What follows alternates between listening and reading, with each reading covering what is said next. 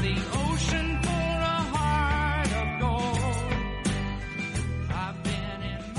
Oh, Paul, a man with a heart of gold, is coming on the line just as we speak. good point, yes. Robert Crash, Craddock, Chief Sports Writer of the Courier Mail. Crash, have you settled down after the weekend sport? How are you, mate? Oh, good, Andrew, and uh, but I'm still uh, completely fascinated, as we all are, by Eng- the English soccer team now. And uh, we've said it so often, haven't you? You haven't lived until you got a mate who's an English sports fan, and our old mate Mark Templeton was rising very high in the saddle this morning, Andrew. And guess what? When I walked past his place after England's victory, I'm worried he's getting ahead of himself Yeah. because I heard the tune of one of the great anthems in sport coming out of his window. It's coming home, the English song. team. Oh, we've actually got his ringtone here with us, Oh, Crash. beautiful. Put it on, put it on.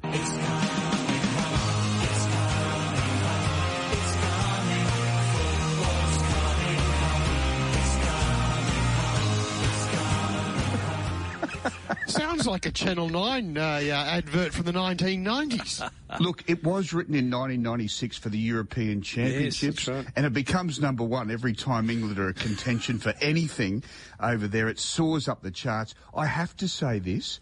I put that on sometimes myself if I'm having a really down day. I put it on in the car and it just gets you fired up. It's one of the most, it's called Three Lions after the three lines on the chest, but it just gets you pumping for the day. And, Oh, it does, uh, it- it- and I recommend it to anyone, but I think Mark's getting, Tempower is getting well ahead of himself, Andrew, and they're into the quarterfinals. What's he thinking? Uh, could be, but you're dead right, Crash. And if you can somehow get it on YouTube and see the film clip that goes with it, with Martin Tyler doing some commentary and flashbacks to the old 1966 World Cup final when they won in, in Wembley, it's a fabulous jingle, anthem, whatever you want to call it. Oh yeah, and, and they sing it every time. You know, when it when it echoes around the stadium. Um, as we said, uh, you know, and uh, uh, you know, we're taking the Mickey out of our old mate Tempo. But I, I, when when England lives in any sport, when they're good at say cricket as they are at the moment, it, it lifts the whole status of the sport. I mean, because you know, long-suffering fans come out of the woodwork, and uh, and this is good. This is uh, it's fascinating stuff. now, where do uh, England rate as, as far as underrated and overrated go this week? Where do they find themselves? Well, uh, firstly, the jingle that we've just played is underrated as one of the great sporting anthems. Uh, play it three times and you'll fall in love with it. Other things that I felt this week were underrated is Mark Steketee. Now, with Pat Cummins injured, they would call in one or two bowlers into camp for the for the Adelaide Test against the West Indies. Scott Boland will play, and so he deserves to if Cummins is out. But Steketee's been very good for a lot of years. He's an Australian under 19 player, plays for the Bulls, uh, hails from Warwick, real good round shouldered country kid who just keeps putting in. So if him and Michael Neser get called up today, it'll be, be very worthwhile. One of them will for sure, I would imagine. Um, also, uh, one thing that's just been really drawn to my attention over the last few weeks is how good sportsmen have good managers. And uh, I've watched closely the work that Nicky Matthias does with Ash Barty just behind the scenes and just clearing all the obstacles from her life and letting her focus on, you know, she's retired now, but in those really a, a- difficult and challenging career. And I saw it again when Cam Smith was in town. I watched his manager Ian Davis behind the scenes, just tidying up loose threads. Never wanted to be in the spotlight, same as Nicky. But and and, and Andrew, uh, someone who you know well, uh, Chris White manages Giaan Rooney. Now I.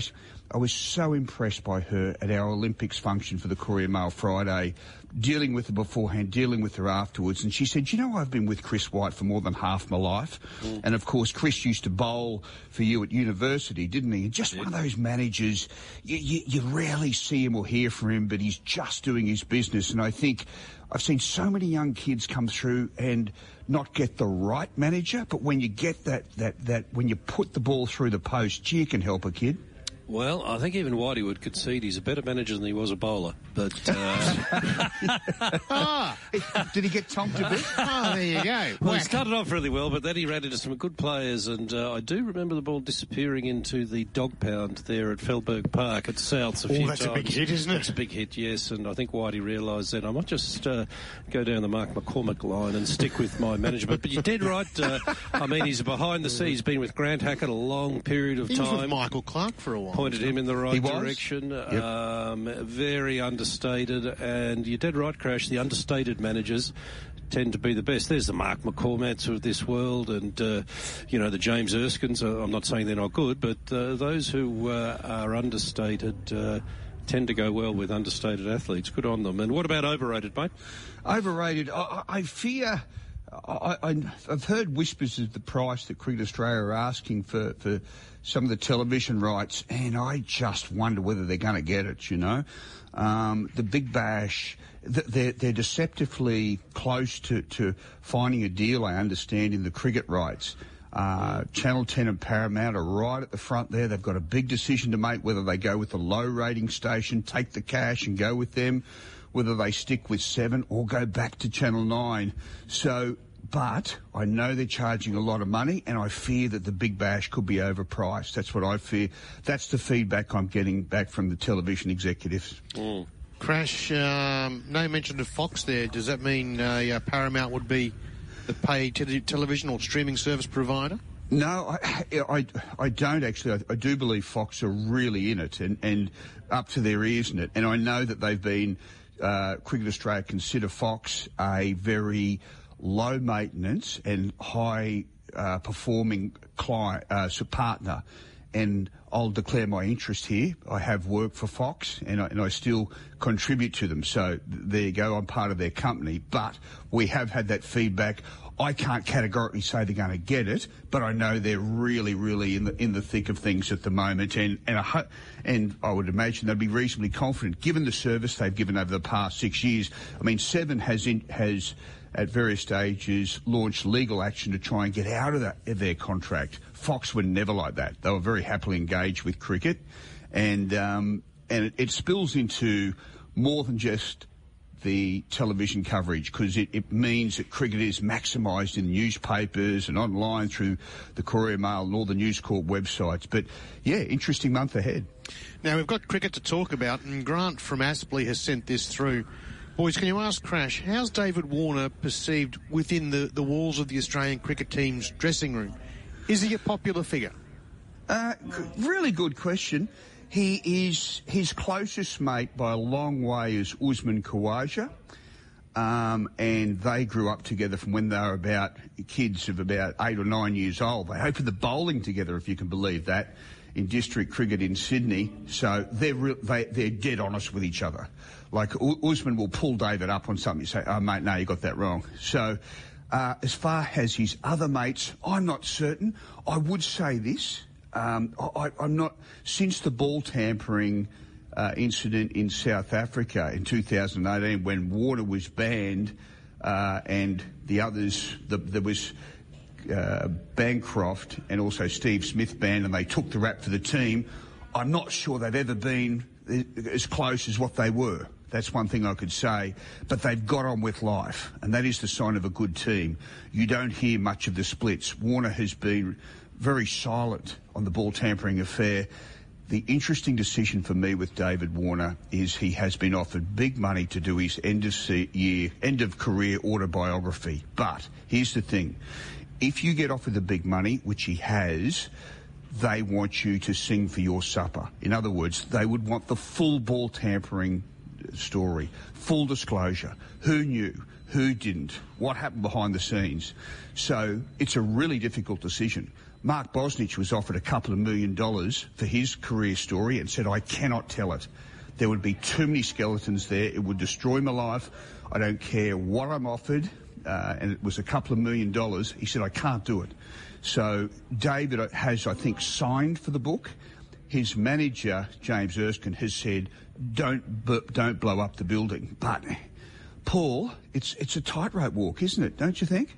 Oh, absolutely. And you've said a couple of times, Crash, if, if players like Tiger Woods are going to do the tell-all book, it's got to be exactly that. You can't be just telling stories that we already know about. We No. want some. We want something extra. Oh, actually, I'll give you a little bit extra on the relations. Some, this is one thing I did notice earlier this year. Quite a few of the bowlers got married, and I didn't see a lot of the batsmen, or barely any of them. Travis Head went to one of the weddings, but they, there was barely a batsman at the bowlers' weddings. and so, in other words, I'm not saying there's great hostility there, but I'm saying that the bowlers are very close and the batsmen are very close, as happens with a lot of teams. So, uh, you know, and that's that's where you see true friendships, don't you? Invitations to weddings. I hope uh, uh, Alex Carey's got Netflix then, Andrew. Yes, he won't get invited Yeah, anyway. yeah. all, all by himself. Well, I mean, the one question I'd like David to answer is why did I coerce the least experienced member of the team to do my dirty work in South Africa? That's what I want the question. Did I think that it would blow up his life and his career? Yeah, it, it, it's it's just a, he's been the one Cameron Bancroft who has paid the greatest price. I think. Absolutely, Yeah, sure. no question. Uh, uh, over the weekend at the Gabba, um, you know, he scored a, a, a incredibly long-lasting century against a very good Bulls attack, but he's only he only played ten tests. He's averaging in the mid twenties. I don't think he will be back as a Test cricketer, and that's the thing. Smith could be Australian captain next weekend if Cummins is out. So there's a sense for Smith that he is back where he was. Uh, Warner is waiting on this leadership band to lift, but even if it doesn't, he's sort of oh, rehabilitated his reputation just by returning to the fray, just by playing on, just by getting your name up there again. But Bancroft's been the lost figure, you know. I did hear once that he, he spoke to a mate of mine about the incident and just when he was in the dressing room, I, I, I think you know, all the pressures came down on him of being a junior player in the team, you know, and Faf du Plessis and having to do what the team wanted. And that's where I thought Faf du Plessis' book was because he says, I've been Cameron Bancroft. I've been that young player who they said, oh, can you do this to the ball? You know, not with sandpaper, but with other things. He said, believe me, it is a crushing, crushing pressure. Yeah, it's one thing to be asked to go and get the beers after play because the youngest in the team, but you know, do something like that. That's that's for me is the big is the is the topic that's never mentioned uh, in relation to the whole incident, the effect on. Well, I, I think if, if I reckon uh, if you said to Bancroft, what were your thoughts when you're in the dressing room? I, I think he must have looked down and sort of thought, how could I not get caught here? You know, I, I mean, what taking sandpaper onto a, a cricket field? I mean, it's just, you know, what with the amount of cameras that are there. Mm. And, and, and, and, and you're doing it because the camera was following someone else, what they were doing with the ball. You don't reckon they were going to follow you. So he surely would have suspected that his number was going to come up. But, you know, it was peer pressure and, uh, and he did it. He did. Uh, what'd you make of the uh, Perth Test uh, crash? I mean, it was a bit of a grind to get them out. That we got them out. I mean, uh, kudos to West Indies in your book, or uh, how have you read it? Oh, I, I just felt that the West Indies, I liked the way they looked Australia in the eye when they were batting and, and, and kept on. Andrew, I wrote a column this morning. I'd be interested to see whether you agree or disagree. Just saying that the Australian attack is outstanding. Four players of more than 200 test wickets. It's about the only time history's ever had that.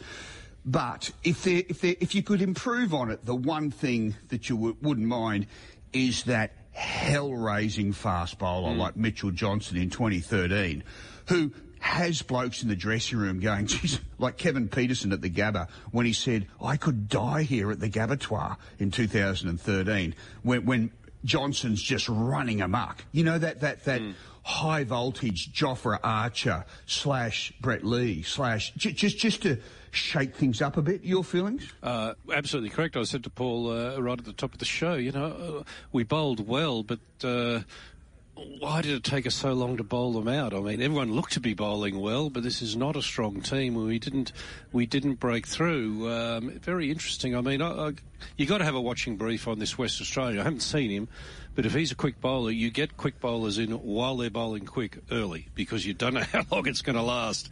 If he's anyways okay, I'd be fast tracking him.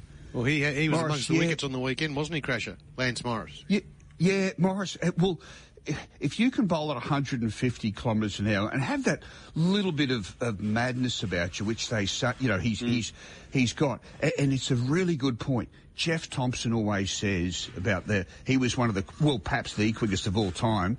He said. the flame burns brightly but briefly, you mm. know. The exception to the rule was Brett Lee, who bowled express pace for 20 years. He was a freak. But Shoaib Akhtar's quickest work was when he was young. You know, uh, Jeff Thomson's quickest work was when he was young, pre-shoulder injury as well. So you're right. I, I just, it's just, Andrew, that they've got India in India and England in England and next year, and England have got Jofra Archer. So I've got a bit of a watch on that. Well, is it um, Riley Meredith? Is it Morris? Maybe it's none of them. But just that, I just saw the damage that a really quick bowler can do because it gets wickets at the other end. Blokes start playing these crazy shots because they're thinking, oh, geez, that, that bloke's flying. Oh, I just, and, and then they get agitated, their footwork goes. Um, but that was just the only thing that was missing for me was the mad dog, that sort of electric crackle sort of bowler. Speaking of uh, mad dogs, did you see Joe Root batting left-handed in Pakistan overnight, Crusher? I did, and I enjoyed it. And I just think, uh, if I can say underrated to the other underrated, this England cricket team is remarkable. What they've, how they've changed. This team that won one out of 16 tests since Ben Stokes took over and Brendon McCullum, uh, the coaching, they have been extraordinary.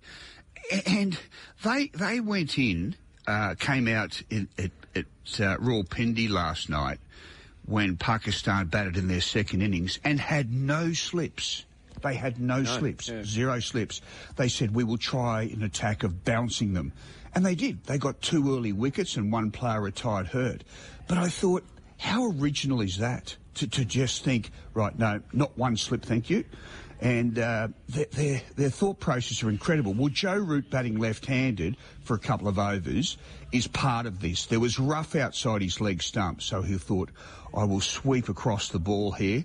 And he, he got dropped in the outfield and then he went back to batting normally. But look, it just shows that uh, they're thinking outside the square, and I have to say, I love it. Yeah. Crash, thank you. Uh, speaking of thinking outside the square, we had the Australian Open, uh, three separate tournaments, the uh, liability, you know, disabilities tournament, the men, the women together. We had Cameron Smith missing the last of the cut. What did you make of the whole sort of potpourri of the uh, event? Yeah, I, I just hoped, Andrew, and I'd be interested in your opinion, that the focus wasn't taken off the women by being outshone in the crowd stakes by the men. Like at one stage, I was watching television footage where there was thousands following Cam Smith and Adam Scott. Then they crossed to the women, and there was, you know, probably 50 or 60 at one point. And, and I just, I that the women's crowd did build up. It did, but but I just, I just was wondering. Uh, I hope they, they weren't overshadowed in any respect by the crowd numbers because I was so hoping this concept would work because I think it's nice nice one to try. Your thoughts? Uh, I really hoped it uh, worked. I mean, the courses, I think, uh, sort of just about overshadowed everything. They look so magnificent on TV. Ben Yep. Paul mentioned earlier, we just thought the last couple of holes, the 18th for each of the men and the women, was the excitement was somehow diluted by having them both together or in very quick succession. But uh, I'm like you. I really hope it they somehow get it to work because I think it's a great concept. Yeah, yeah, it is. And, um, um, you know, James Sutherland, the boss of Australian golf, when he was boss of Australian cricket, it was one of his greatest legacy. He was five years ahead of the game in terms of promoting women's cricket. He- and not just because his daughter Annabelle played, he thought this is a, an area of extreme growth for the sport. Let's do it. And he was ahead of the game. Crash, it's always a pleasure, mate. We'll catch up later in the week. It's coming home. See you, boys. Robert Crash Craddock there.